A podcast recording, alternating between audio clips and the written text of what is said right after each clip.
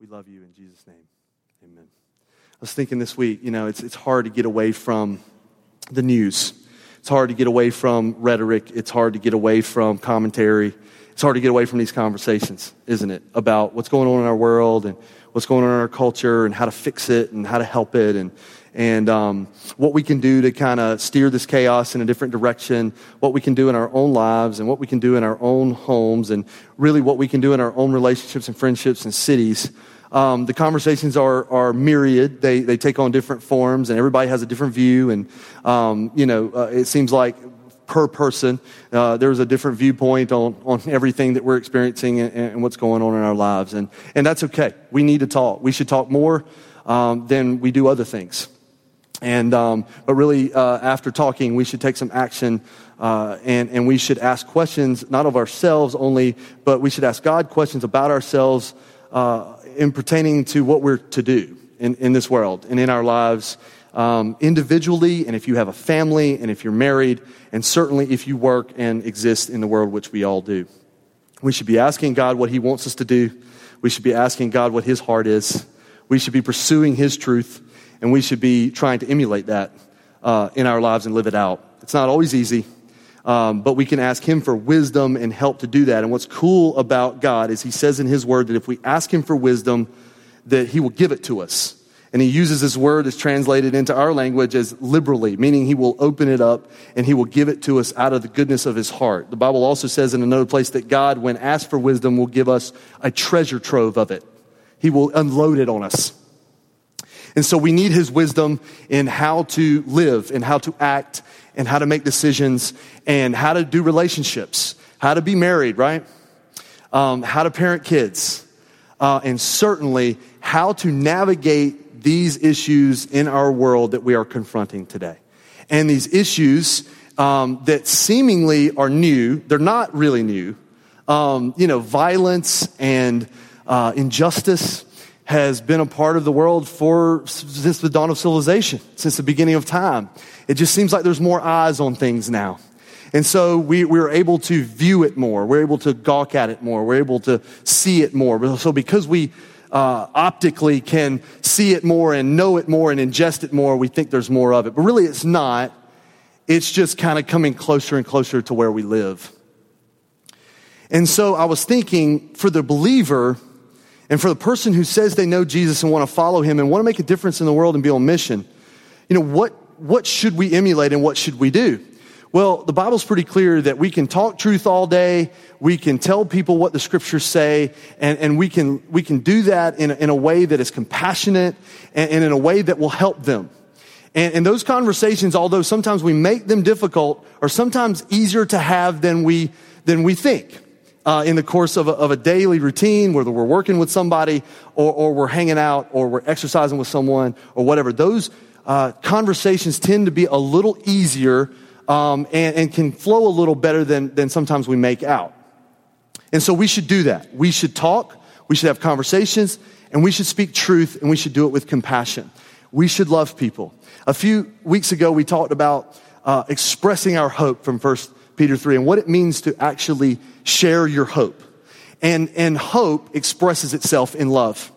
And that if we speak truth without love, then the Bible says that we just simply make noise and no one really listens to that. No one can really uh, receive that or ingest that. And Paul made that pretty clear several times in his letters in the New Testament that without the love, I could have all the gifts, I could have every, all the talent, all the experience, and I could be really good at talking and what I do, and I could be an incredible person.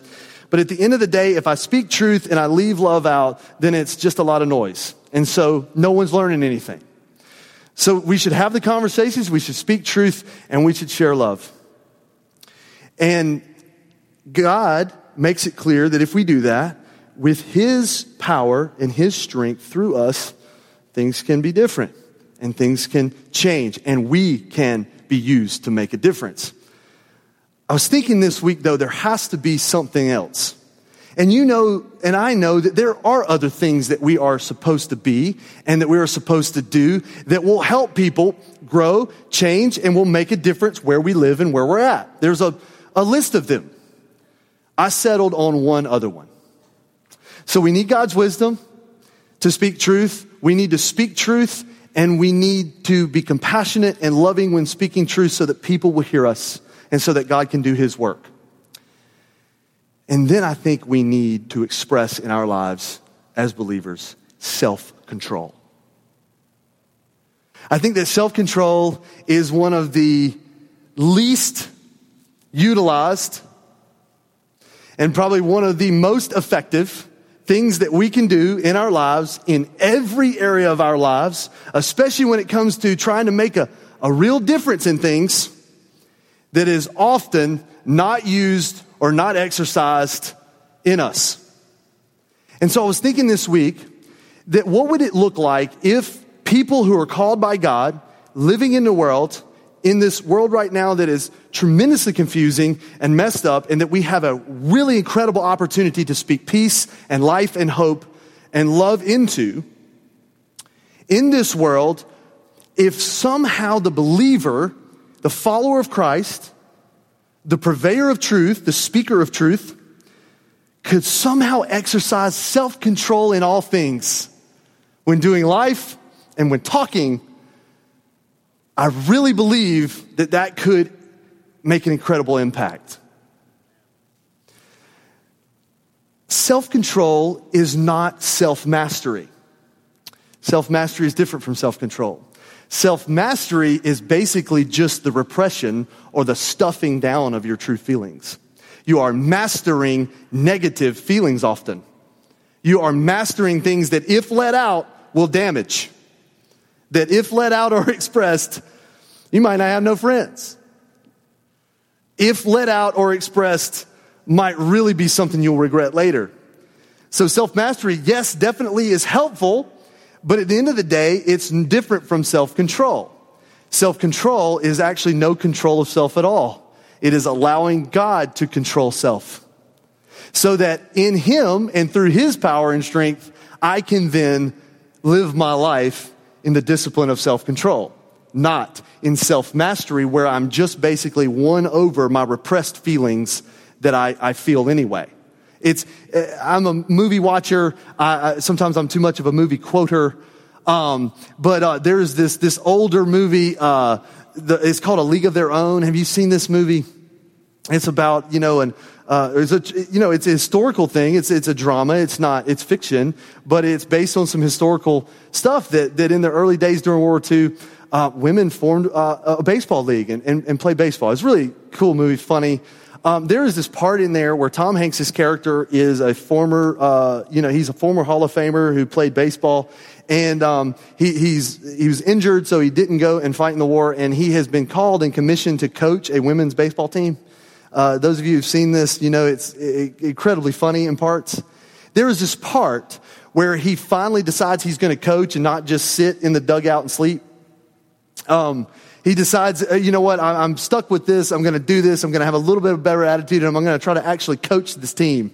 And so there's this incredible scene where one of the girls in the outfield runs a ball down and throws it into the infield and it goes over somebody's head and goes over here and then one girl throws it over here and it's just a mess. This play is a mess and this other team is rounding the bases and scoring and, and, and whatever. So they finally get the other team out and they go to come into the dugout and Tom Hanks meets the girl from the outfield and this is what he does. Those of you who've seen it, he starts talking to her and he's going like this.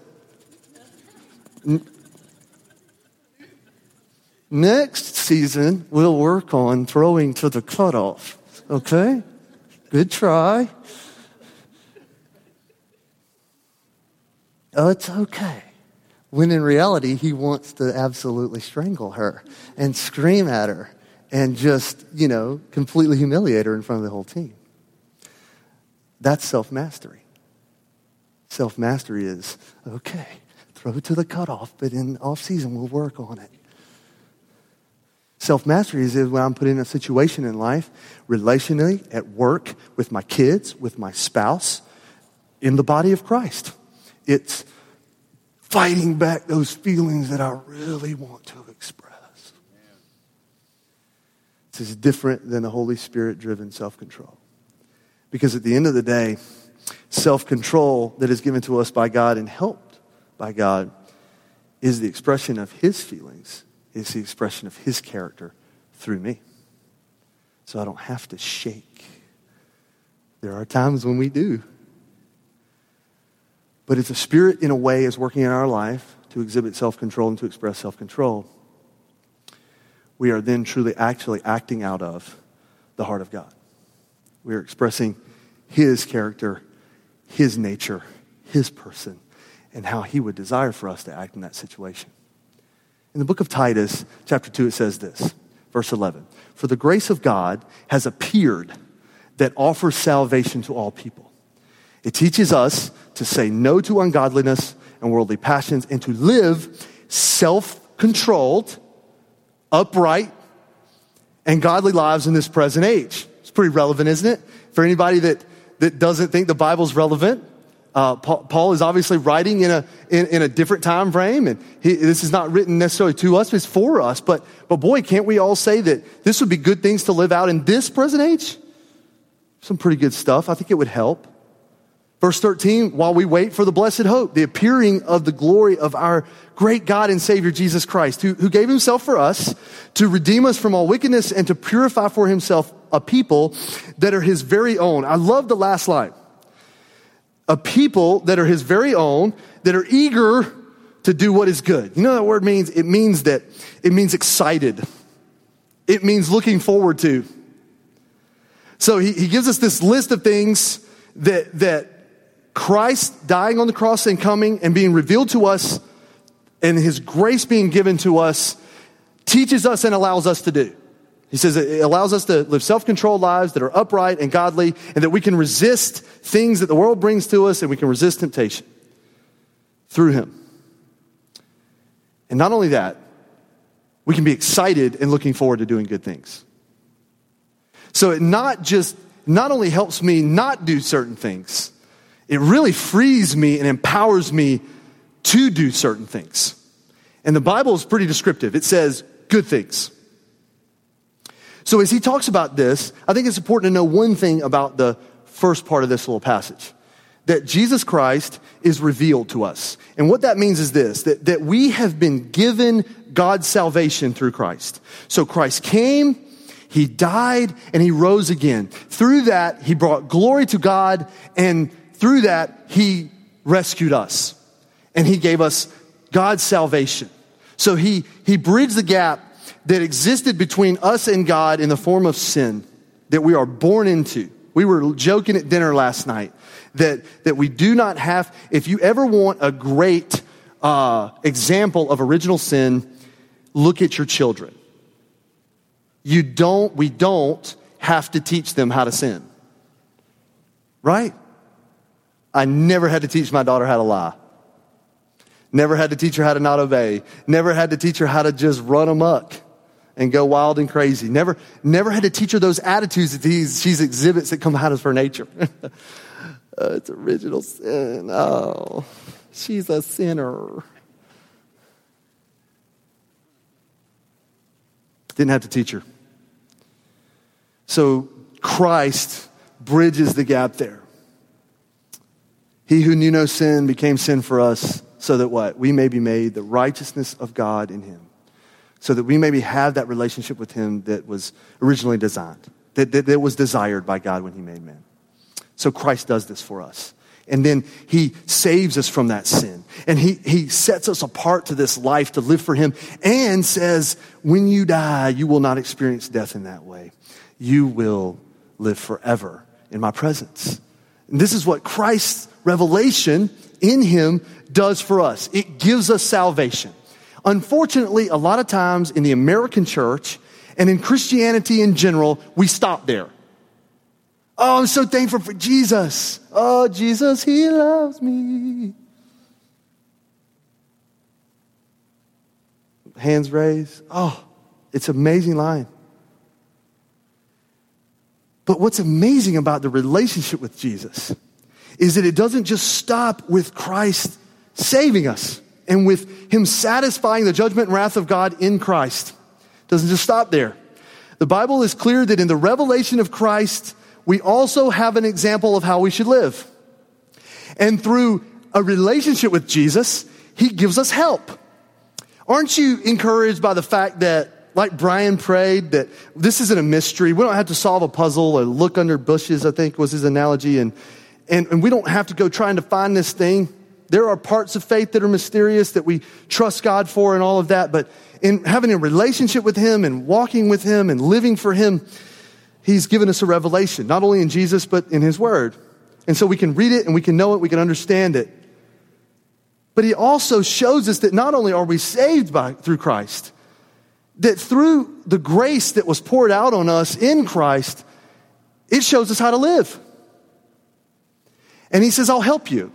He even told His disciples, I have to go away, but what's really cool is I'm going to send a helper to help you live and to live your life and to make decisions and to make a difference and to make an impact and to live with self control and love and wisdom.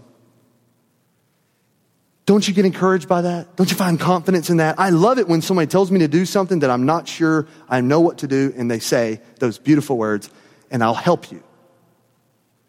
It's very difficult to be given a task or to be told to do something and and yes, we can figure it out in our own way, and that's the problem sometimes. And then to try to do that task, and the one who tasked us says, I got nothing for you. I'm not going to help you. That is not true of our relationship with Jesus. It's not true of our relationship with God. He says, through Christ, I'll go away, I'll send the helper. And you know what's insane about that passage that Jesus is talking to his disciples? It almost makes no sense. But this is what he said. These are the words of Christ. He said, When I go away and the helper comes, greater works will you do than even I. Are you kidding? Great, greater works than Christ? It's not what I said, it's what he said. Because he said, I will help you. I'll give you help. So we can't stop at the idea of Christ's revelation and him saving us. The scriptures and his life, even in and of itself, gives us an example of how we should live. And so, in this passage, when Paul says, All for the grace of God has appeared that offers salvation to all people, in verse 12, he says, It teaches us to say no. And then it teaches us to live this way. So, what's so beautiful about having a relationship with Christ is that His grace is poured out on us in salvation, and it is poured out on us to live how He would want us to. So, the grace that Christ, that God extended to us in Christ, doesn't just save, it sustains. So, it's not just something we throw our hands up and get excited about because we're saved now. It is the thing that we should get excited about and that we should push forward to because God is helping us live like Him. And so that's the beauty of the grace that He gives us. Now, grace can be a tricky thing. So let me pause real quick and say this, all right? Grace is not the freedom to do what we want, it is the freedom to do what is right. Watch this in Romans 6 real quick. Verse 1 Well, then, should we keep on sinning so that God can show us more and more of his wonderful grace? Of course not! Exclamation point. I didn't yell that, but I kind of wanted to. Because it is an exclamation, it is a shout. Should we sin just because we have grace? I mean, I mean God's grace is there. He gives it to us. He loves me through Jesus then that gives me total license to sin. No, it, it gives me freedom to love. It gives me the freedom through His grace to do what He desires, to do what is right. So I'm really freed up not to do what I want, I'm, I'm freed up to do what He wants. It's amazing. And in doing what He wants, boy, that changes the scope of what I want, right? And it changes the scope of what we can do in the world and how God can use our lives. Of course not, he says. Since we have died to sin, how can we continue to live in that? And just as Christ was raised from the dead by the glorious power of the Father, now we also may have new lives. So just, just as Christ was raised from the dead, he raises us. He changes our life. He gives us a new life. He, he tells us and empowers us and gives us help to live differently. He gives us the freedom through his grace to do what is right, not what we want because of grace. I mean, in Romans 8, he says, like, the, it's the greatest line that, that years ago I saw and that I constantly try to remember and write down when I remember it. Is this a line in Romans 8 where Paul says, because of grace, because of Christ, you and I are under no obligation to sin. In fact, in any situation, because of Jesus in your life and in mine, and because of the grace that He's poured out on us, I don't have to sin when tempted. There's no written rule that says, oh, I just couldn't overcome it. I just couldn't not do it. I just couldn't live with self control. He says you're absolutely under no obligation because of grace. you don't have to. So don't. So when he says grace has been poured out, it is the grace of God that helps us live, not just saves us, and it gives us a freedom to not do what we want and be destructive, but to do what is right. And when it comes time when we're tempted with destruction and to do things that are, are really negative and bad and things that will bear really badly on our lives, then we, through grace, have the ability not to do them. We're under no obligation. You don't have to. So the same grace that saved you is the same grace that sustains you, that helps you and me live.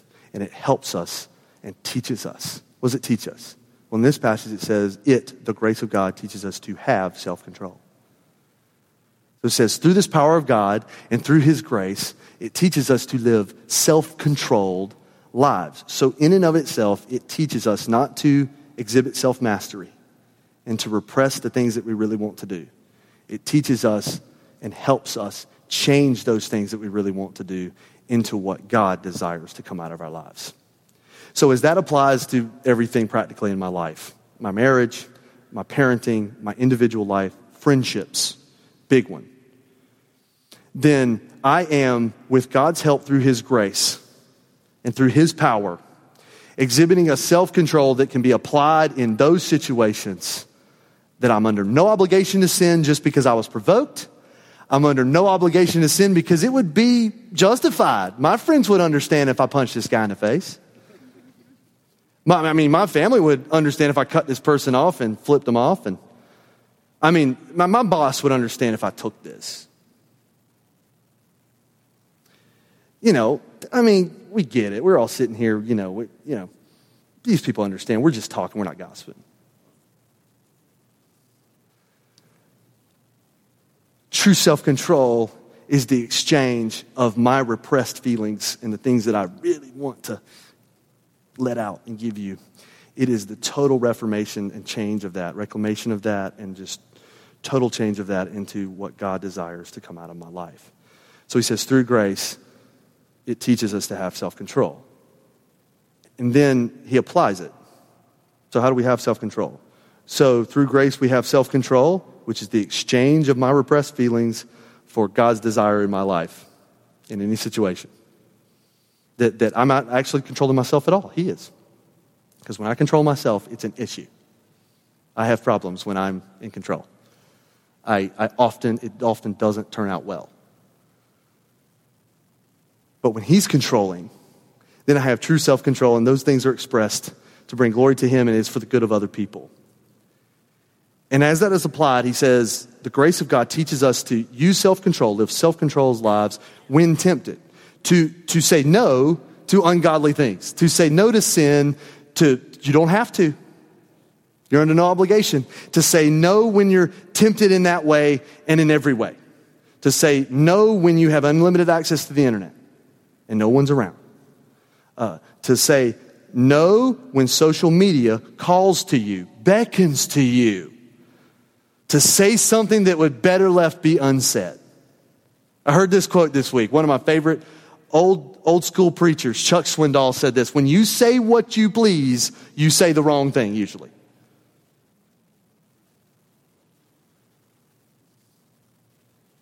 When tempted, when participating in things we shouldn't be, the grace of God not only saves us, empowers us to live, and teaches us to use self control when those things happen. So, as we exhibit self control, we can meet that in every situation as we are tempted to be ungodly and tempted to be evil, when tempted to do things that can wreck us and everybody around us. You know what I found about sin in my own life and in the world, and in almost 17 years of doing this in five different states and a lot of different people? It's all the same.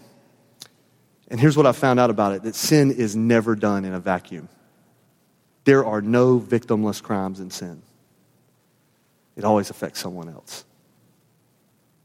And so when you're tempted and we, we lack self control that is given to us by God through His grace, and we express ourselves through our own repressed feelings and out of our own, you know, dark hearts, then we oftentimes apply those things and express those things in ways that do not bring a lot of glory to God and they are ungodly. They are not representative of, of God and Jesus and His heart. And I suffer, and most of the time, all the time, usually, someone else does too. So he says, You're under no obligation to sin. You don't have to. It's not just because it's your personality or because you got pushed. Some of the most unbelievable moments of self control that I remember being in a foreign country, watching a man preach on the street. And there was a man about six feet from him spitting at him. Spitting. And I'm not talking like, like you know, spray. I'm talking loogies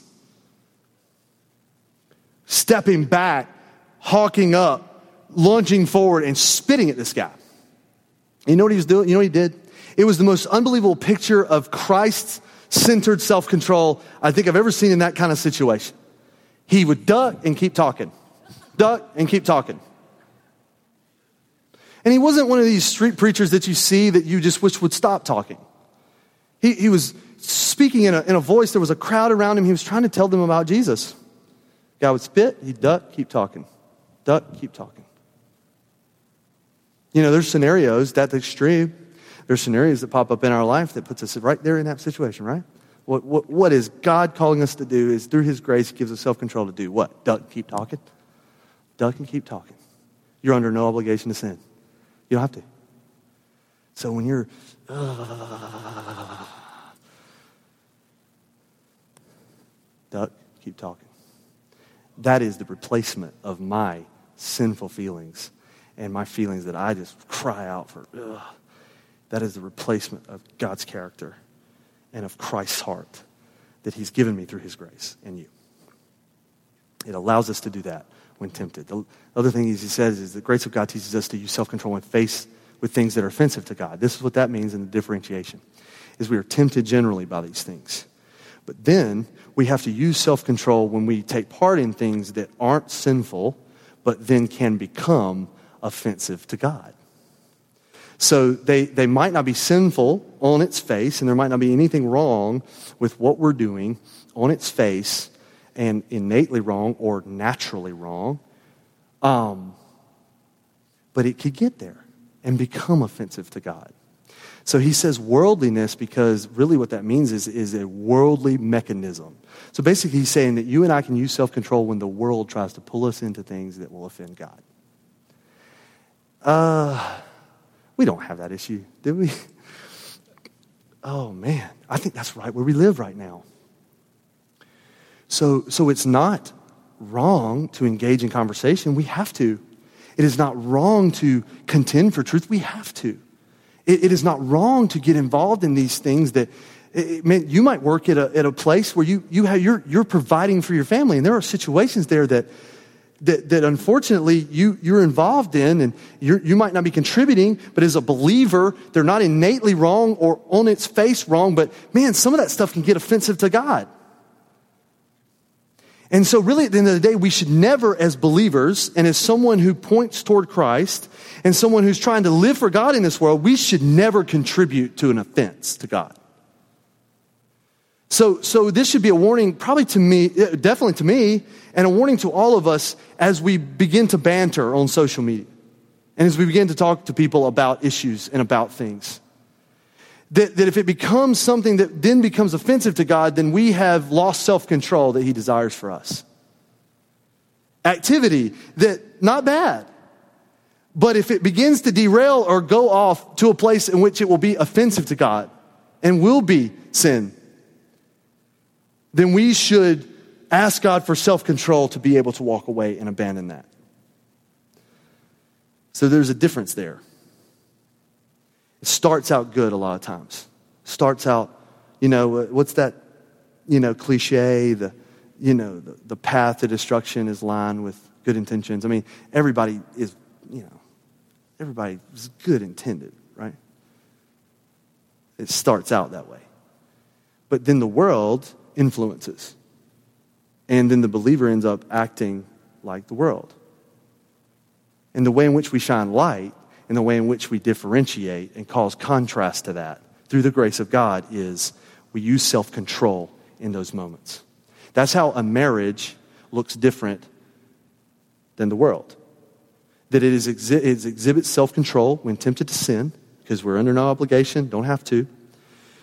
And it uses self control given to us through the grace of God when we start down a path that isn't bad, but then derails and gets offensive. Same in our relationships with friends, same in the church. But the grace of God teaches us that. It helps us have that. It allows us to live in that. And so a life that uses self control when tempted generally by sin and doesn't do it and exhibits God's character in it instead of the repressed feelings that I have because I'm controlled by Him. And when we use self control to know when to get off the bus, when something's going downhill, that also brings a lot of positivity and a lot of very eternal impacting things to our relationships and to our marriages and families and world as well. And it shows discretion and it shows wisdom on our part when we use and allow God to exhibit self control in our lives when things start going south. And when the world says, you should do this, and you say, No, it's time for me to get off right here. It's an incredible testimony, and it is a picture of Jesus. How many times did he do that? Jesus would literally leave scenes. Pharisees would engage him, people would engage him. He had this impeccable sense of timing because he was Christ. He gives us the help to do that as well, to have this great sense of timing to when stuff gets a little crazy, you leave the scene before it gets offensive to God, and then we're taking part in it. I think we can apply that in many ways across the board. I'm going to let you kind of think through that. Um, I could give some examples. I've given a few, but I think there's probably different around the room. So that's something that you own. The last thing he says is this He gave himself, and he's talking about Jesus, he gave himself for us to redeem us from all wickedness. That's thank, thank goodness. Thank goodness he has redeemed me from wickedness because in my flesh and left to myself, I have a wicked heart. And to purify for himself a people. So now it's gone from, so, so now we not only just apply it individually, but it applies to us as, as a group, as a body, as a community. A people that are his very own, eager to do what is good. So, this is what God's self control through his grace gives us. It is catalytic. It is crucial. It is vital to a moral, upright, respectable, godly life that then incorporates that last thing that looks forward to doing good things. So, a self controlled life is one that is a moral life, an ethical life it is one that is a respectable life. So not only do fellow Christians look at you and, and have a respectability, not because you're awesome, but because they say, man, there's obviously something different about this lady or this guy or, or this person. And, and, and man, I want that. Or man, I don't know if I'm necessarily into that, but I, boy, I respect that. So it is a moral, upright life, a respectable life. But so, so there is something that allows us to be, but it also allows us to do and that is good things. So, when lived in self control through the grace of God, the, the salvation that saves and sustains, the grace that saves and sustains, we can live this life that is upright, respectable by the community and the world, and then we can express ourselves in a way where things turn out pretty good. And we can have a direct effect and change in our environments and where we live and who we live with and who we parent and who we're married to. We can have a direct impact on that for the good. I think we're in this situation now in this moment in history where we must speak truth, but we must have wisdom in doing it. And when speaking truth, we must have and express love so that people can receive it. But when we are interacting in every way, we must, through the grace of God, have self control. The replacement of my desire and my feelings for God's character and His desire to come out of my life. And when applied, not only do I do good things, I can't wait to do good things. And good things happen. The grace of God gives us the ability to exercise self-control, and we are no obli- and we are no obligation to sin when we find ourselves in a group of friends participating in gossip. When someone cuts you off in traffic, when your employer isn't paying attention, when your emotional impulses tell you that you deserve this. You're under no obligation to sin, and you can use self control when you are being blatantly mistreated and everything within you wants justice and vengeance. You're under no obligation to sin because of God's grace that gives us self control. When an addiction that you've found freedom and healing from comes calling at the most inconvenient and vulnerable time. You're under no obligation to sin, and the grace of God gives you and me the ability to exercise self control when your child pushes you to your emotional limit. You're under no obligation to sin. The grace of God gives us self control when your spouse pushes all your buttons.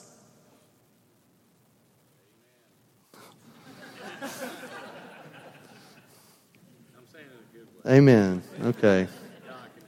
All right. Amen. This is a big one. God, um, God can give you self control when you. Uh, God can give you self control through His grace, and you're under no obligation to sin. This is a big one. This is a big one for me. When you just want to have your way all the time, you're under no obligation to sin. You don't have to.